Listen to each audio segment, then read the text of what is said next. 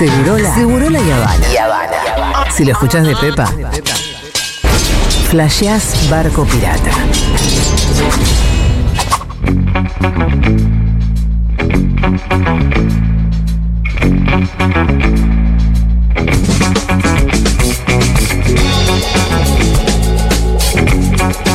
No, me encanta pedir aplausos. ¿A quién aplauden ahora? No, ni siquiera todavía no a llegué a decir. No, pero ya saben, Gaby Pepe, periodista No. política, colega de C5N, nos cruzamos a veces ahí, Gaby. La pasamos bien. Porque si hay algo que nos gusta es hablar de política. Y a toda la gente que está acá también. Entonces este es uno de los momentos más Qué esperados. nerds, ¿no? Digo, el entretenimiento es. En realidad no. Porque el precio del pan y todo eso. Claro, claro. Facu Cruz, también un aplauso para él. Bravo. Facu, ¿cómo, ¿cómo te presentamos? Porque tenés un montón de títulos. Eh, Además, politólogo está bien. politólogo Sí, está sí, bien. politólogo bien. está bien. Analista. Sí, analista, politólogo. ¿Encuestador? Son contradictorias las dos cosas, pero politólogo y analista. ¿Cuántas veces por día te dicen cómo la ves? Eh, siete. Sí. Siete veces por día. Y e incrementa en periodo de elecciones y Y encuestas. bueno, y todo sí, imagínate lo que es esta semana para nosotros. ¿Cómo la ves? ¿Y cómo la ves? Eh, bueno, eh, yo creo que está peleada. Eh. Veo. Por ahí te saco un poco de letra, perdón. Pero veo un poco de. Veo el gobierno en recuperación y veo un escenario distinto al que fue el lunes después de la paso. Sí. Me parece que cambió todo bastante en estos meses. ¿A qué se lo atribuimos? Eh, me parece que hubo un cambio en la campaña muy importante. Creo que mm, se centró mucho en la figura de Massa. Apareció de alguna manera también este, una campaña, ¿no? Coordinación, equipo. Qué susto me pega que Sí, sí. Yo pensé que estaba acá. La mejor parte eh, del debate. Muy Sí. bueno. Ah, Para mí, yo tengo, mi teoría es que ella compra tiempo. Porque a todos les hizo lo mismo. Pasa. Milei. Y lo deja desestabilizado. Y no, no, ella se queda pensando qué Compra tiempo digo, mental, digo? porque en realidad el ¿Qué es lo que preguntó? ¿Qué es lo que preguntó? ¿Qué Y eso digo? que ¿Qué se equivocó de, en una de las réplicas, se equivocó. Que era, usó una réplica que era para Massa y la utilizó para Milei. En ¿En realidad? Milei se la quedó mirando, no me acuerdo por qué tema era.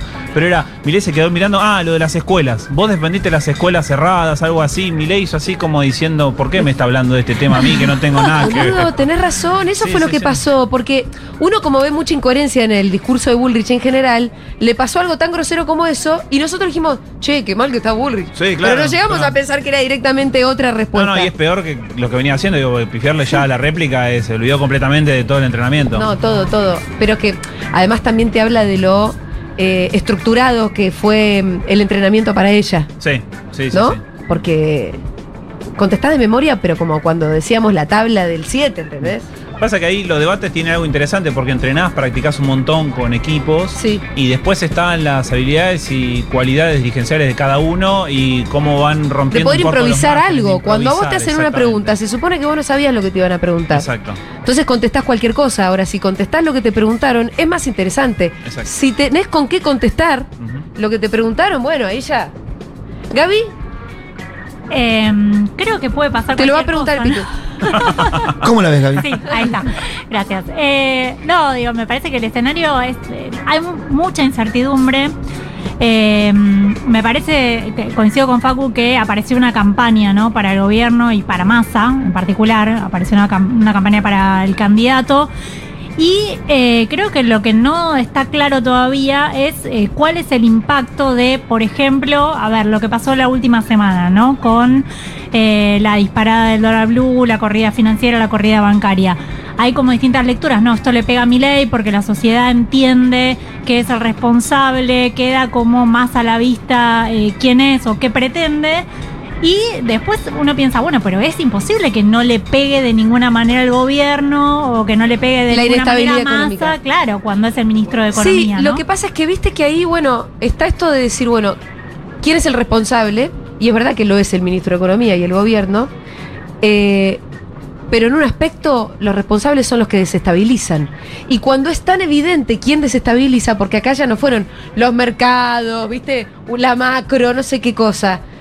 Cuando el que desestabiliza fue y lo dijo, me parece que dejó una evidencia que es novedosa también. Digo, siempre hay una inestabilidad previa a las elecciones que son, nosotros sabemos que son ciertos actores los que la- las usan o que es parte también de eso, una cosa medio abstracta. Pero cuando alguien va y dice, saquen los pesos de los plazos fijos, ahí yo creo que se dejó una huella muy importante. A mí esos días me dio esa sensación, que se había mandado una cagada frente a la opinión pública también, que el argentino no es tan boludo. Es verdad que hay mucho boludo. Y que hay una generación que viene un poco distraída. Sí, em, me parece que esto último de Milei, bueno, vamos a ver qué impacto tiene. Y también hay otras cosas, ¿no? Que le fueron apareciendo a Milei.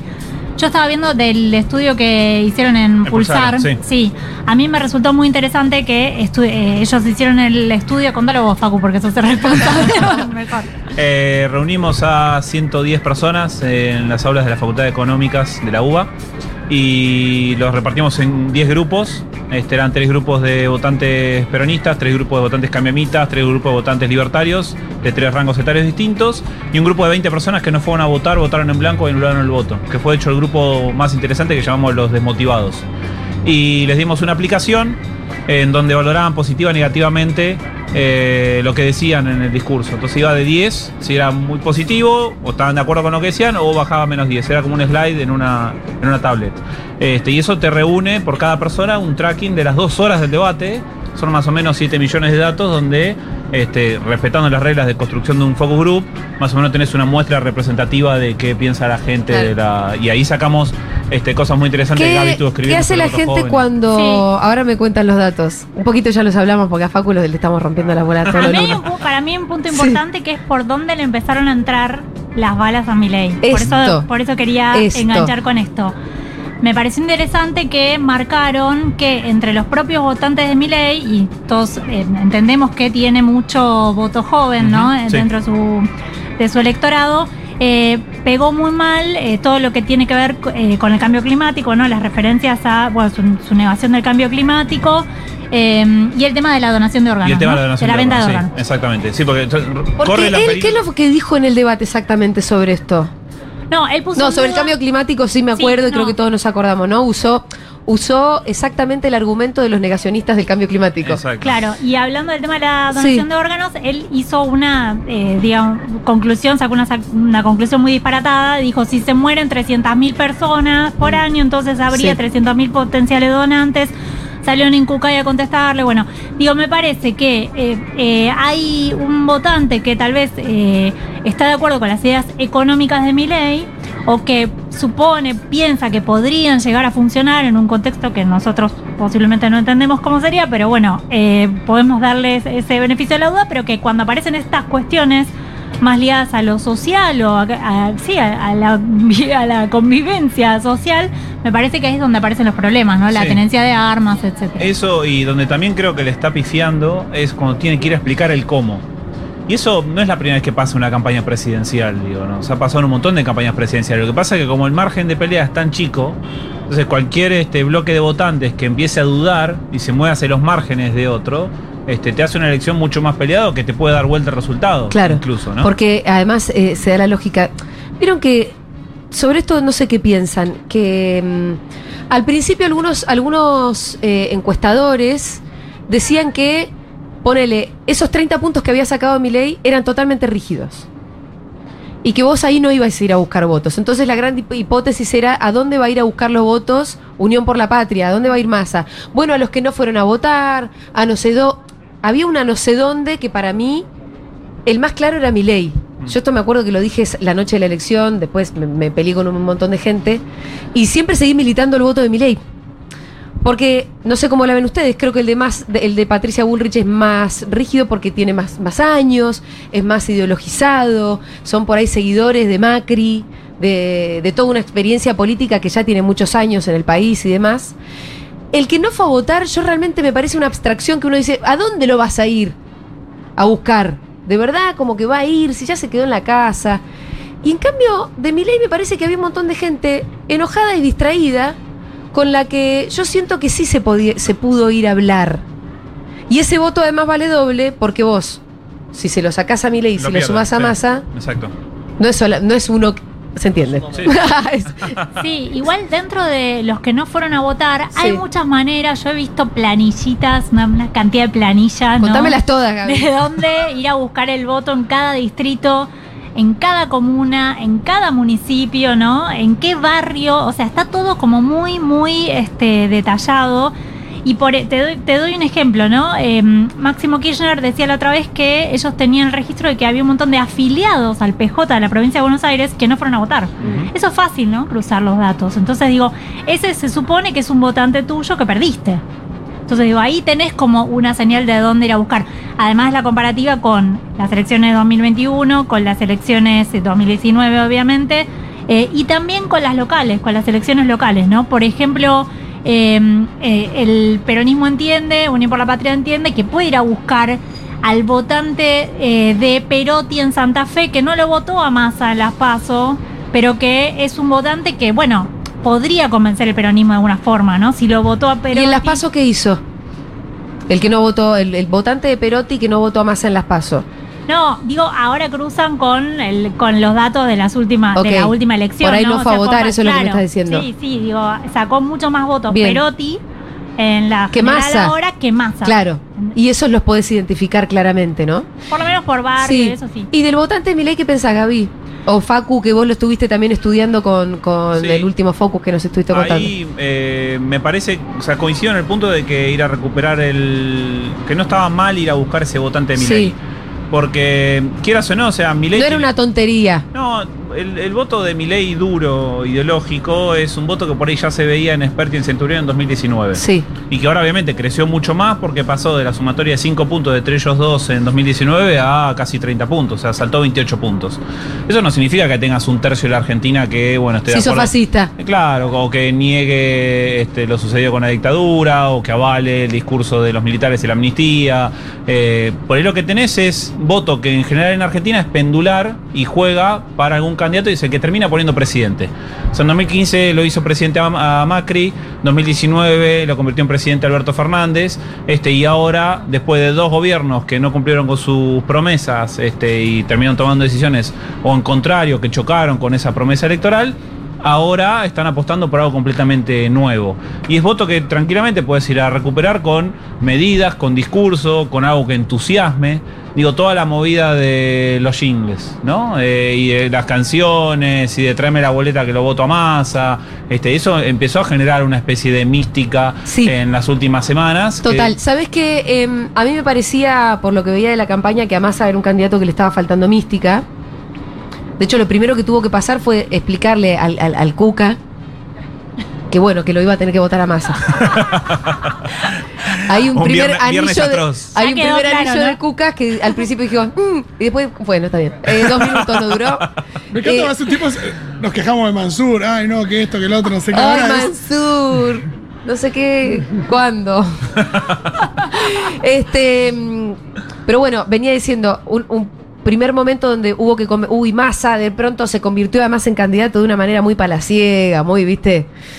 En, un raíz frenético de 24 horas, de repente el candidato era Massa, eh, era Guado y en otro momento era Massa. Y Massa fue juntando mística. La primera vez que yo le vi fervor a la gente que lo rodeaba fue, no sé si ustedes estarán de acuerdo, pero cuando él hace el acto en Plaza de Mayo, después de anunciar que no se pagaba más ganancias. El acto con la CGT. Fue la primera vez que yo lo vi tironeado. Antes Massa caminaba y nadie lo tironeaba. Sí, sí. De hecho, vino a duro, perdón, te tironé la remera que te compró la Debo. Em, cuando vino a duro de domar, la primera vez no nos sacamos foto. Te lo digo a vos. ¿Vos te sacaste foto? Yo no me saqué foto. Yo tampoco me saqué foto. Si lo veo ahora, capaz me la saco. Después sí me saqué, claro. no, yo todavía no, yo todavía no. hasta, hasta le invité a comer guiso a casa, así que. Ya está. Bueno, ¿cómo ven el eso, la campaña de masa? Como que empezaron diciendo, ahora hay una campaña, pero evidentemente sí fue creciendo. ¿Por qué se explica? Las medidas. Sí, y también me parece que hay un proceso en el cual se fue corriendo Cristina. Eso también le da una centralidad Sí. a Massa que le permite hacer esto que vos decís, creo, Julia. Eh, se fue corriendo Cristina, se corrió Alberto, digamos. Hubo una decisión de decir, bueno, este es el candidato. Massa el otro día lo dijo em, en Caja Negra, que me pareció interesante. Le preguntaban por Cristina, por qué no estaba Cristina, qué sé yo. Y él decía, bueno, la verdad es que si yo, si el candidato necesitara de otro dirigente, no es un buen candidato a presidente, ¿no? Entonces, eso me parece que está bien. Lindo palito fue ese igual. Sí, sí, sí, sí. Y bueno, Teléfono, No, no, para, teléfono. Alberto. No, pero fíjate que está en China. dijo Alberto, dos cosas con una, pero al mismo tiempo dijo dos cosas con una ahí. Que traiga los yuanes. Exacto, sí. No, y eh, eh, coincido con lo que con lo que dice Gaby. Él empezó a mostrar en las entrevistas. Ya empezó a decir, bueno, el presidente voy a ser yo, la decisión la voy a tomar yo. Y incluso empezó a incorporar parte del lenguaje de Cambiemos, de yo soy el que va a hacer los cambios que son necesarios. O sea, él ya empezó a decir, bueno, listo, hasta acá tomamos decisiones de una manera que no están funcionando, sobre todo en términos económicos. Él ya está diciendo ahí, bueno, yo voy a ser responsable de tomar decisiones, yo los voy a tomar, pero voy a cambiar. Entonces está tomando ahí un valor que es que ha sido un valor político de la oposición en los últimos años también. Ese, ese despegue de- del gobierno actual, dice mi gobierno, no este, ¿se puede profundizar de cara a un balotaje? Porque imagino que ahí te que ir a buscar votos. A mí me parece que eso es lo más difícil que tuvo que hacer Massa en toda la campaña. Es muy difícil, siendo el ministro de Economía, despegarse de- del gobierno, sobre todo de- del funcionamiento del frente que vos mismo ayudaste a fundar. ¿no? Me parece que ese fue el mayor desafío y creo que lo está logrando de, de a poco. Me parece que también el, balotaje empieza otro partido diferente. Hay, hay otro punto para mí de, de la campaña que fue muy interesante. eh, que es el tema, porque más al otro día decía, la campaña hay, hay dos, eh, como dos planos, ¿no? Lo territorial, entonces digo, ahora vamos a ver cuánto vale eh, el artista antes conocido como el aparato, ¿no? Los gobernadores, Sí. los intendentes, digo, cuánto de eso efectivamente funciona. Y lo digital, ¿no? Me parece que hay, ahí hubo una apuesta muy grande de Unión por la Patria a eh, generar una campaña digital que se hizo de la mano de los asesores que mandó Los brasileros. Lula. Ay, Los me encanta saber. Los Exacto. brasileros llegaron tipo capítulo de Game of Thrones. Exactamente. Momento final de la batalla y llega eh, Littlefinger. Littlefinger. Y, sí, lo- los caballos de Sí. Littlefinger. Sí, igual poner a más. Aparte que poner haya mandado como- brasileros y le digamos los brasileros. Sí. Como Yo una me imagino un montón de cosas. Aparte son varios, ¿eh? Son como 6, 7 que ¿Vos andan los por ahí viste? dando vuelta. No los vi, me los contaron. Porque ¿Hay alguno que está fuerte, Gaby? Queremos saberlo ahora. No sé, chicos. No, sé, no sé. Te puedo dar algunos datos. Dale, dale. Los, brasileños son del PT, son, de- son orgánicos del PT, responden Ya nos gustan, políticamente ¿no? a Lula, no son consultores que este, contratados así. eh, Son externos. del partido. Son del partido. Pero se especializaron en campaña digital. Se especializaron en la campaña, hicieron la campaña, estuvieron con, Para- con Dilma. Eh, quiero que, que sepan esto, me lo contó Juan Macar, eh, no al aire, pero igual no es un secreto, que a él le dijeron que Lula les dijo a los brasileros, vayan y ganen esta elección. Y vuelvan. Y uno dice, vamos, Lula. Yo lo amo. La alianza, la no, no, es como... Toda la escena es espectacular. Tampoco le vamos a atribuir una victoria a los brasileros, pero es como, como se dan las alianzas, ¿no? Como juntar fuerzas en todo caso. Sí. Y en este caso que vengan brasileros, bueno, es especialmente hot. Hay una. Pero no vienen Ahora vestidos de capoeira. No, boludo, Ahora pero no es que verlo.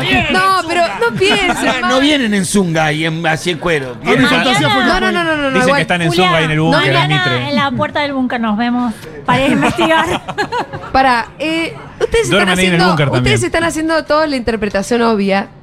Y la mía es política, perdón. No se notó, ¿eh? No se notó. Hay algo hot en todo, ¿entendés? Bueno, entonces los brasileros y la campaña digital, en eso estábamos. Sí, no solo la campaña digital, sino también la estrategia de polarizar completamente con mi ley. que mm, eso fue algo que ellos plantearon que había que hacer desde el principio, que el equipo de Unión por la Patria eh, planteó que podía ser un riesgo porque eso podía generar una victoria de Milei en primera vuelta, porque Milei podía acumular todo el voto opositor Claro. ahora. Eh, y que ellos dijeron es un riesgo que hay que tomar. ¿Por qué? Bueno, porque Ah, la mirá, porque la- interesante. porque la elección este, ahora en octubre es la que define Sí. diputados, senadores, poder territorial, intendentes, ¿no? Entonces digamos que ahora es cuando vos tenés que hacer la gran elección. Y no importa tomar el riesgo de polarizar. Efect- claro, y además que eh, no es lo mismo, ¿no? Si Javier Milei eh, gana en primera vuelta, tiene un margen para hacer las reformas que él quiere hacer, para entrar con una motosierra, pero si no lo logra, si vos evitás eso, eh, polarizando todo lo, lo posible, entonces ya no es lo mismo, ¿no? Ganar un balotage por un punto, dos puntos. eh, o tres, no sé, digo, ¿qué podría ser?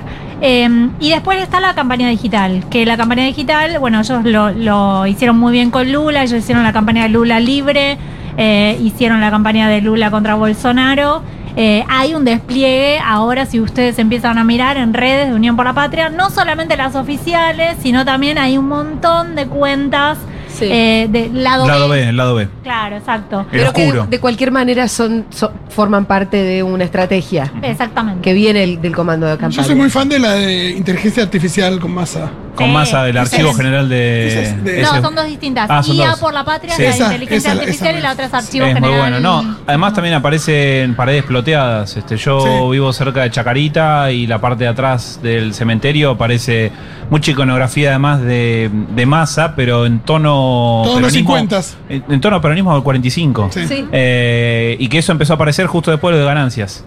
Entonces Ah, ahí, ahí también empezás a ver, bueno, algo que por ahí en La Paso no, no veíamos, esto de que ahora tenés una campaña, además tenés algo que más o menos tiene algún orden, alguna estructura, alguna planificación.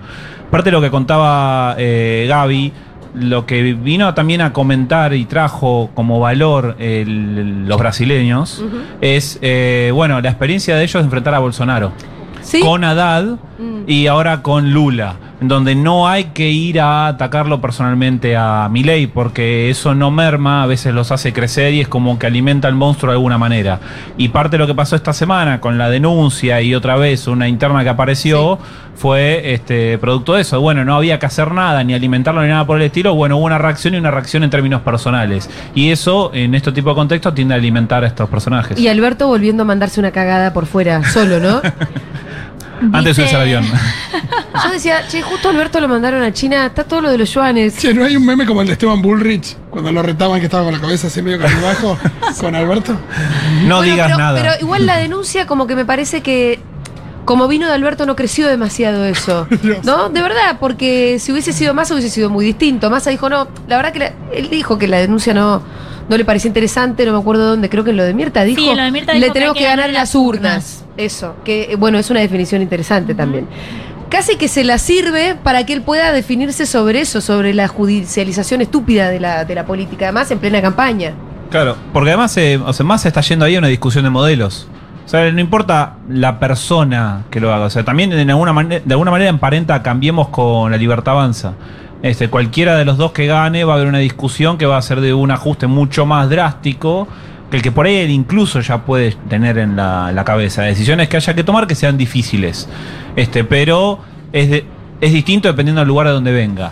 Este, y él cuando habla ya plantea una discusión de modelos. Este, bueno, nosotros podemos tomar decisiones difíciles, pero tenemos un modelo en la cabeza hacia adelante. Ahora- ellos pueden tomar decisiones difíciles, pero el modelo de ellos va a, eh, bueno, romper todo mucho antes. El, el modelo de ellos es muy jodido porque es la dolarización, básicamente, ¿no? Eh, y en ese sentido me parece que hasta podría ser un activo una campaña que tenga que enfrentarse a una cosa tan drástica, porque en realidad, ¿cuál es el modelo de masa? Es más abstracto que el de dolarizar. Sabemos qué es lo que es no dolarizar. Hacer crecer la economía, bajar la inflación haciendo crecer la reserva. Bueno, pero todo eso es una eh, algo mucho más complejo de, de explicar. Sí, me parece. Y eso un poquito más, bueno, ya veremos. O sea, lo que viene haciendo más hasta ahora, un poco, es a los ponchazos. Ahí creo que es muy importante eh, el tema del modelo productivo, ¿no? Que él plantea. El cierre de campaña, de hecho, va a ser en una fábrica, fábrica. con trabajadores. Y la idea de la campaña es esa, ¿no? Mostrar a Massa como el presidente de los trabajadores. Y por eso creo también Massa eh, menciona tanto el tema de, la- de, las, de los empresarios, ¿no? Del sector privado. Eh, el otro día lo dijo, ¿no? Es con el sector privado, el crecimiento, la importancia de que estén. Por eso cuando habla de gobierno de unidad dice, gobierno de unidad es con empresarios también, ¿no? Es con eh, representantes de- del sector productivo, gente que invierte en el país. Entonces me parece que ahí está la diferencia eh, cuando empecemos a hablar de, de la... De, Sí, bueno, de, y- y- de la- Y está haciendo una apuesta también, me parece que va en línea con el cambio de matriz productiva argentina, ¿no? Si- cuando estuvo en Neuquén, eh, con quienes se sentó en Neuquén, o sea, está haciendo una apuesta por energía, está haciendo una apuesta por la minería. Este, los datos del INDEC de este año ya mostraron un cambio importante eh, en términos de la exportación. O sea, estamos es- se dio vuelta la torta. Se crecieron las exportaciones de energía y minerales 100% respecto al año pasado y bajaron 100% las eh, exportaciones agropecuarias. Producto de la sequía, sí, también, pero es una línea hacia donde está cambiando la matriz productiva argentina. Digo, por alguna razón, eh, todo el equipo de minería y energía es un equipo que viene que se armó en el norte del, del país, que muestra las alianzas internas que está construyendo Massa, con qué actores políticos lo está haciendo, pero también el país que está pensando y sobre todo pues también está viendo de alguna manera el mundo, el mundo que se viene. Sí, a mí lo que me parece importante en este tema que decía de involucrar al sector privado es todas las charlas que, eh, todos las- los discursos que dio Massa, eh, bueno, cuando fue de, no, cu- eh, cuando habló el, ¿dónde fue el foro de, de empresarios que les Eh, eh, dijo, eh, le habló la diferencia de sí. modelos a los empresarios directamente, Sí. ¿no? Eh, o por ejemplo plantear, eh, el otro día cuando fue lo de las pymes, eh, bueno, hablar con los empresarios pymes y eso también empieza a tener una capilaridad hacia adentro de cada una de las empresas, ¿no? Porque los empresarios también empiezan a hablar Con eh, la gente que labura con y ellos. claro, ¿no? Eso me parece que también es importante eh, empezar a mostrar esa diferencia de modelos y también lo que plantea es cuál es el, el discurso de Milley o de Bullrich para las para las pymes. ¿Dónde está? No, no, esto No hay, en es ningún todo lado. matar cucas, matar cucas. Bueno, me parece Eh, que eso es importante que lo hable directamente con esos Sí, interlocutores. sí, ir teniendo incluso- también ah. como muchas políticas sectoriales también, ¿no? Y poder comunicarse directamente con esos sectores.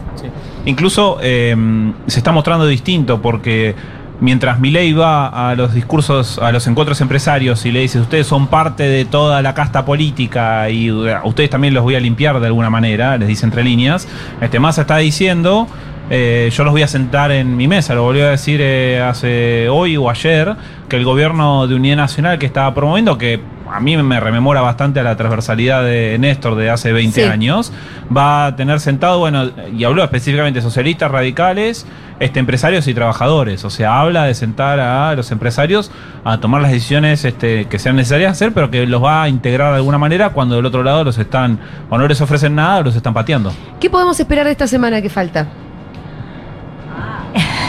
Paz cambiaria. Esperemos que no pase nada extraño, porque Por bueno. favor. Sí, y es una semana. ¿Cómo están los carpetazos, eh? Sí. Eh, Igual ya casi que no tienen efecto porque es mierda para todos lados. Bueno, la última semana antes de las PASO hubo un par de situaciones Sí, eh, muy complejas en términos de seguridad, Sí. inseguridad, perdón, en realidad en términos de seguridad. Este, bueno, pasó la luz, pasó Constitución. Eh, había un olor y un clima raro a eso, Sí. ¿no? Y también, viste, en algún momento todos nosotros, este, viendo nuestra historia pasada para atrás, siempre empiezan a aparecer esas cosas de decir, che, qué raro todo lo que está pasando. Sí. Sí, como Eh, lo de los saqueos a los supermercados, los robos Exacto. organizados. Uy, ya ¿no? me había olvidado. ¿Te acordás? Pasa todo muy rápido. ¿Te ¿Qué país este? Estuvimos un, dos días, tres días diciendo ¿Vos se te vienen los saqueos, se vienen los saqueos. Sí, sí, claro. Chicos, está todo súper interesante, eh, pero ya nos hemos quedado sin tiempo. Muchísimas gracias por venir a los Muchas dos. gracias. A ustedes por la invitación, un No, placer. ustedes, es un honor estar acá. Espectacular. Bueno, ya venimos.